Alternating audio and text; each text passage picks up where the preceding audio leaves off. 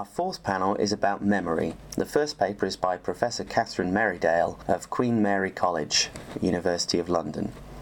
It's entitled Listening for 20 Years. Jonathan wanted me to talk informally to connect really with something that Alexandra Vakter, who is a PhD student working with me, was going to say. And Alexandra was going to give you the nuts and bolts, having just come back from St. Petersburg, and I was going to talk about well, if she's doing nuts and bolts, I wasn't quite sure. But what I was going to do is give you the experience of much longer perspective of working on oral history in Russia, which is something that a lot of us get to do at some point or another in our careers. And that is exactly what I'm still going to do. I've been doing oral history in Russia, after all, for about 20 years. When I first went there, the Soviet Union had only just collapsed. Well, when I first went there to do oral history, I first went there in 1983, but as a professional historian, about 1992. The Soviet Union had just collapsed. People were just getting used to the idea of Russia. They were still getting used to their history. And what's more, the internet virtually didn't exist in Russia. Television history didn't really exist. So the kinds of conversation that I could have in 1992, 3, 4 were very different from the kinds that you will have now. And I'm not just telling you that because it's fun to reminisce. My more serious point is that if you're going to do oral history and think about memory, you're actually talking to people who live in the present, whose engagement is with moving time now rather than moving time then. So they will have changed, and the kinds of answers that you will get will be framed in a very different kind of language from what they would have been 10, 20 years ago. The boundaries that keep Russians separate from us have been breaking up a bit lately, but there are still quite a few of them. And let me start with a story which some of you will have heard if you were in Glasgow, but those of you who haven't might still enjoy it. Some years ago, when I was a graduate student, or just coming out of being a graduate student myself, I went to a conference in Cambridge on trauma and memory. And there was a highly annoying American psychoanalyst at this conference, this big, bald, big file, huge glasses, who used to follow me around from room to room saying, "You must come to my trauma center. We must talk about my trauma center." And I got to the point where, you know, this was like some scene from a Peter Sellers movie, and he would pop up wherever I was. And on the last day of the conference, at 6:30 in the morning, I set off to go swimming in the Cambridge University swimming pool. And he popped out of his room. "You must come and talk about my trauma center." And I'm going swimming, all right? So off I went. I was in the pool, I'd done 3 lengths, and a pair of godly eyes came out of the water. "You must talk about my trauma centre." And at this point I gave up. I actually did talk about his trauma centre. And he was a psychoanalyst working with Holocaust survivors. And I wanted to work on death and memory and trauma. So we did in fact have quite a lot to say to each other. Now, obviously, it's a good story, but I'm telling it for 3 reasons. First of all, he was right. And there are a number of things that you need to take on board without having to put up with the swimming pool experience that I can share with you in a much more kind of passive manner. It is shocking to hear people talking about things like the Gulag, about being shot, about, well, not them, but their relatives, about traumatic loss, the Second World War, political repression. It's shocking for them, of course, but you do need to remember it's also shocking for you. And that's what this man wanted to tell me. He wanted to warn me that what I was doing would have an effect on me, way beyond what doing archival research will do. And that, I have to say, is absolutely true. It's also true that this kind of work is toxic for the narrator, the person you're interviewing, unless you are extremely careful. When I was in Ukraine in 1996 and 1997, I was travelling around in the wake, as it were, of the Spielberg Foundation, which was doing interviews for the Spielberg collection of Holocaust narratives. And I found a large number of people refused to speak to me because of what had happened when the Spielberg team arrived and left, which was they would arrive, do an interview, and leave.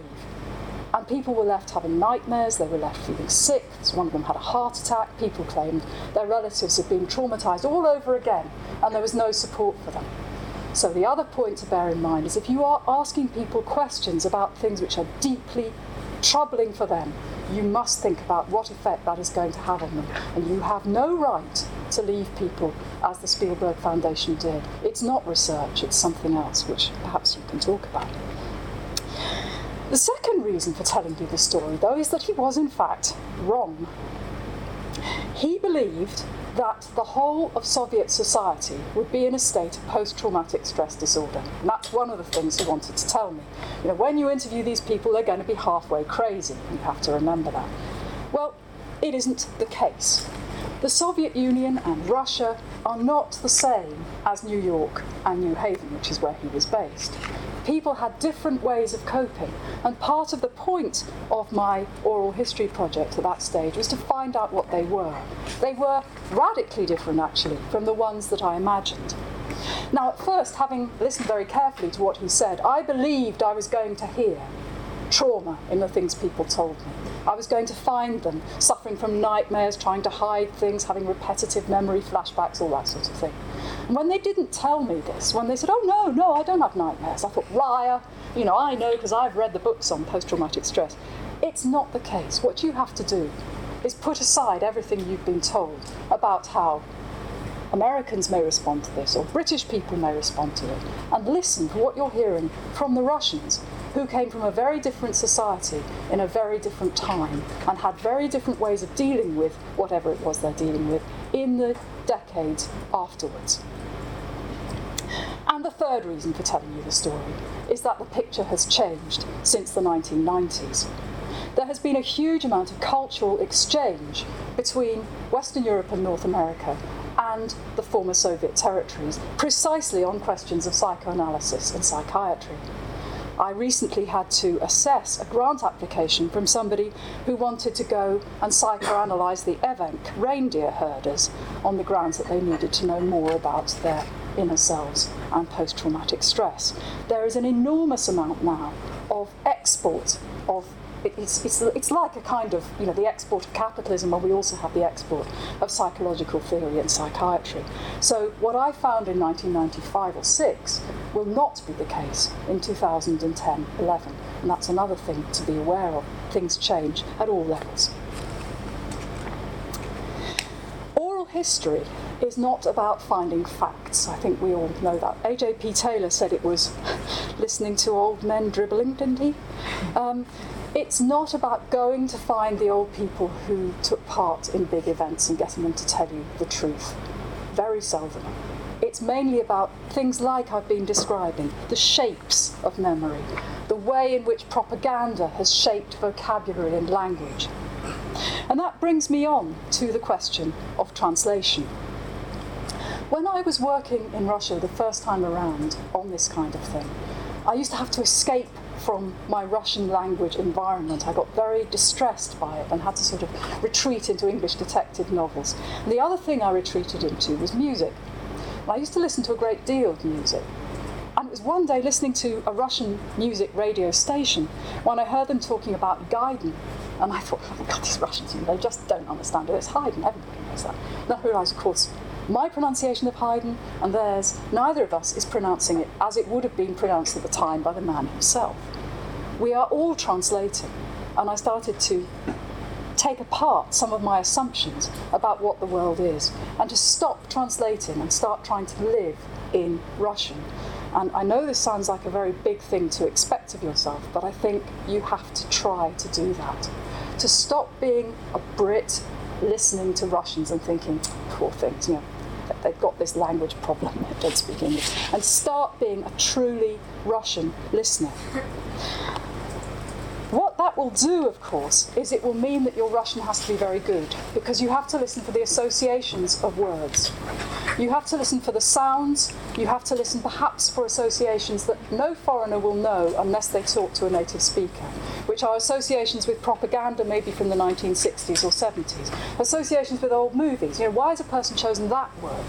If you're struck by it, ask a native speaker, because you may very well find that what you're getting is something that's full of suggestion, which you can only unpick if you really stick in the world of Russian and don't try translating too quickly into the world you come from.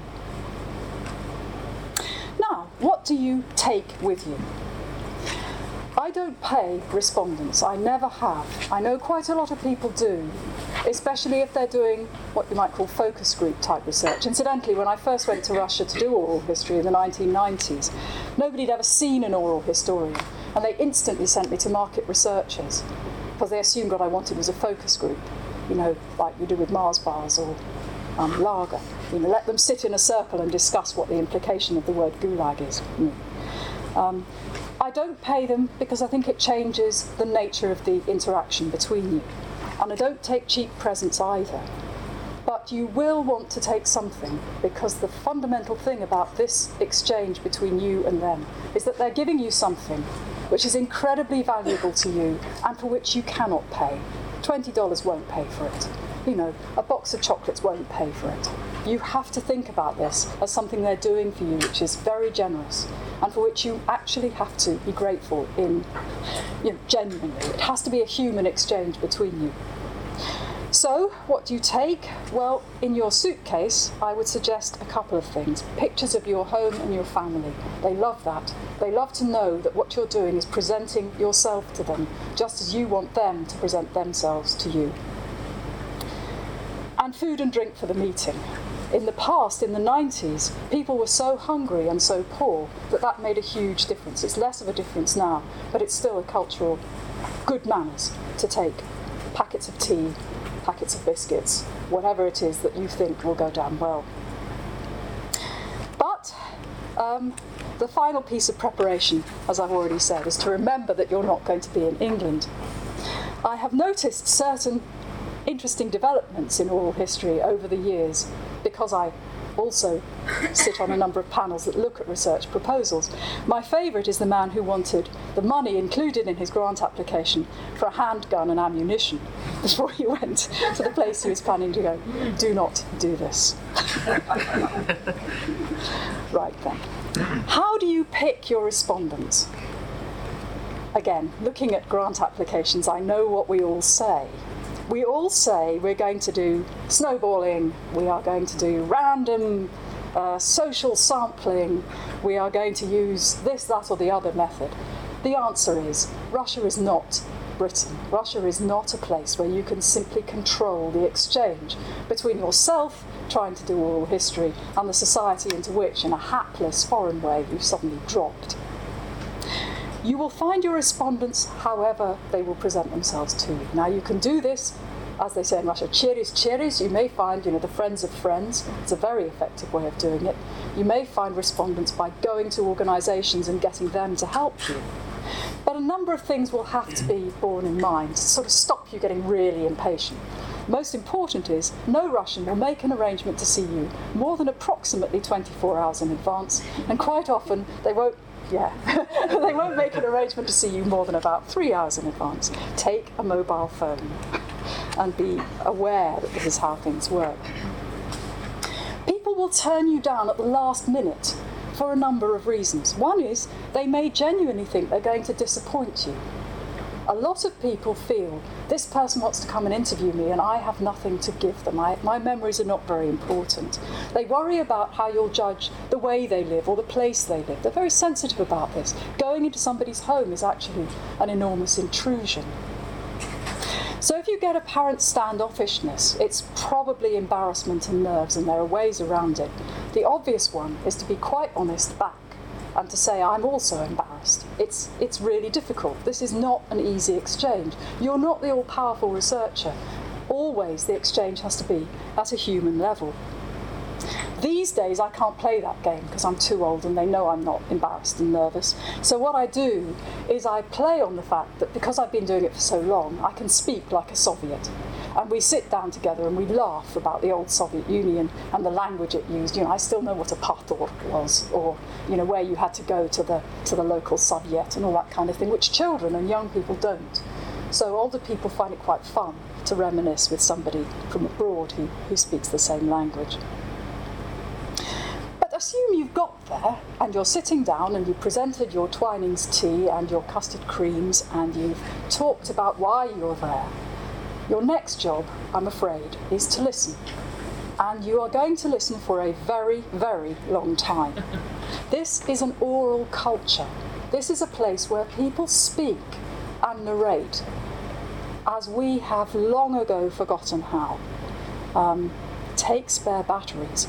You may be sitting in that apartment for 5, 6, the longest I've done is 8 hours, while somebody talked and talked and talked.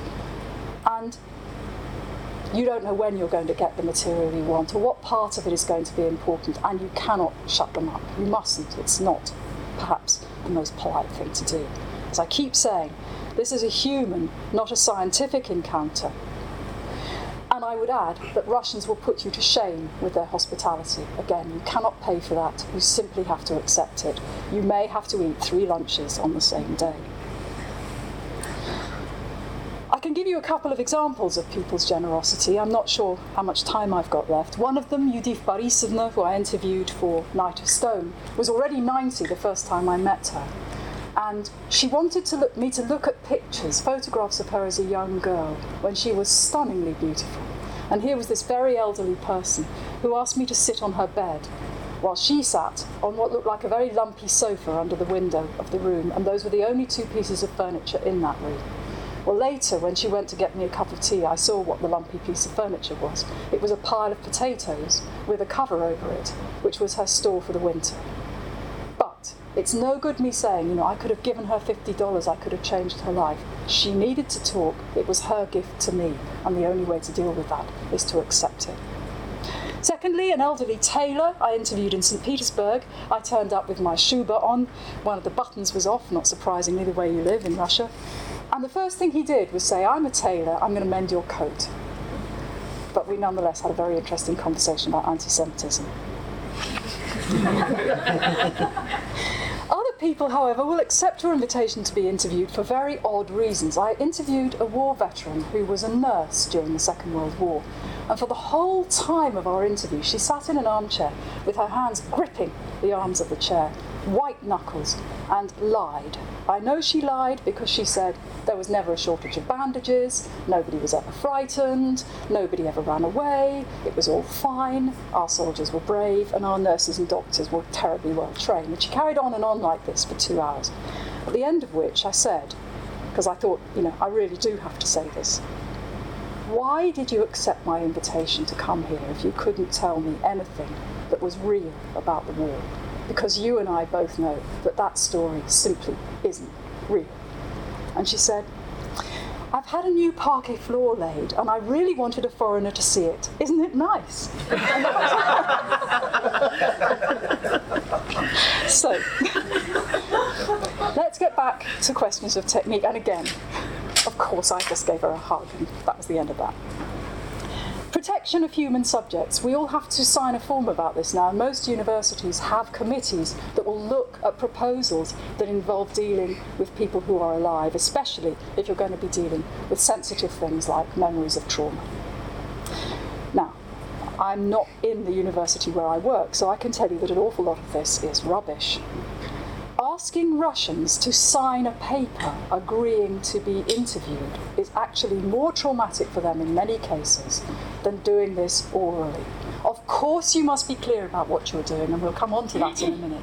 And of course you must be extremely careful about their rights in this interchange. But a lot of people are actually upset by being asked to sign forms. It really troubles them. They wonder what you're going to do with that form. Don't forget what people had to sign back in the 1930s, 1940s. This is not an easy thing for people to accept. So what you have to do is to be careful and ethical. Of course, do what your university asks you to do, but to do it within the parameters that are fair and right for Russians. I would suggest that you have a written explanation of what you're doing in Russian on a sheet of paper that you can give them at some point, preferably before you actually go to interview them. So they've got time to think about it, show somebody else, and have a really good think about what it is you're asking them to do. That sheet should say who you are, what you're trying to do, and what they're going to be asked to do. It should also give a contact telephone number. Email often doesn't work for very elderly people. They don't have computers, but of course you can put your email on there if you want to. And you need to give them time to say no, and the opportunity to say no at any stage during the course of the interview, and to say, look, I'm sorry, but I just don't want you to use this interview. That is fair enough. What I don't do myself is give them the right to change the tape. As far as I'm concerned, you can say what you like, you can ring me up later and say, you know, I didn't want to say that and I won't use it, but you can't keep altering it over time. You can't keep editing it, because if it's oral history, it's not about fact, it's about what they say and the way they say it. Of course, you can throw the tape away if that's what they ask you to do. Okay, how do you collect this information and deal with it? You have to consider the question of anonymity. Most organisations, including most organisations and universities here, will tell you to anonymise the information you collect. And I think that is absolutely correct, because people shouldn't be held up either for ridicule or for memory in books that are published here. However, there are occasions when a Russian will actually say to you, publish my name, I want you to. That's happened to me quite a lot. As one woman said, the secret police have been following me all my life. Why shouldn't I have my moment in your book? And I had to put her name in, and I've done that with several people. Okay, next, checking the facts against the archives. It's a very good idea to do that, but do remember that you're not awarding points for accuracy to these people. You're actually doing something different. The memories you're hearing are not facts, but structures, ways of thinking, ways of forgetting, things left out and things included. Sometimes, when you get a genuine misremembering, it's as interesting as when you get a memory that confirms what you've read in the archives. For instance, if people simply can't remember humour at the front line, as I found over and over again, that is very interesting as an insight into what was going on during the war, though it doesn't help Jonathan with his project. It's not a mistake, it's evidence. And the temptation always is to say, well, I didn't get anything useful there, and to leave that. But in the case of things that people don't put in, remember that that can actually be as useful as what they do. How many interviews? How many applications have I read that say 200, 300, however many? In reality, you're not going to do as many as you think you're going to do, because they are enormously time-consuming. And I think it's something we could discuss. I think it's better to go back to the same people several times and build a relationship with them than to aim, because I've said in my proposal that I'm going to do 200 thin, unsatisfactory interviews, but that probably depends on what you're doing. To transcribe or not to transcribe, that again is up to you. I transcribed about half the interviews I took, and the other ones, what I always do is make a note in a notebook immediately after the interview. So the chances are, sitting on the metro, going back the 3 hours back to wherever I was staying, I would actually write up what I'd learned, and that was more use often than a formal transcription, and certainly helped me to realise, you know, that was interesting, that was not interesting, this is what we talked about, and then to go back to that record. Having transcribed the interview was also interesting. Just show me what struck me at the time and what was actually said.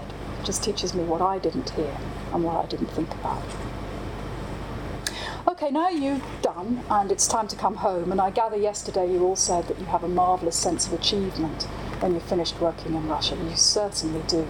And if you do this kind of work, you'll also have a marvellous sense of interaction with some of the warmest and most generous people you will ever meet. It will change you. It's important to remember that. It's good. But when you get back, you're back in the English-speaking world, having been in Russia. And it's a shock. That's probably one of the reasons Alexandra isn't here, because she's just come back from St. Petersburg. And you'll be put under pressure again by the likes of my psychoanalyst from Yale to put your material back into the shape that is expected of it by the English-speaking historical profession. I urge you, please don't. If you found something that's different, that is what you found, and that's what's exciting. It may be a bit shocking, it's difficult, and it may mean that you have to be very confident in what you found. But just let me give you an example. Because when I was working on trauma for Night of Stone, I did not find a society suffering from post-traumatic stress disorder, and I didn't find people sitting up all night remembering the gulag and gibbering to themselves. That's what I had to put in my book. Now, you'd have thought I was reasonably grown up enough to be able to do that, but two editors, actually, at the publishing house that was going to publish that book, sent that chapter back and said, this can't be right. You have to fight for what you found out.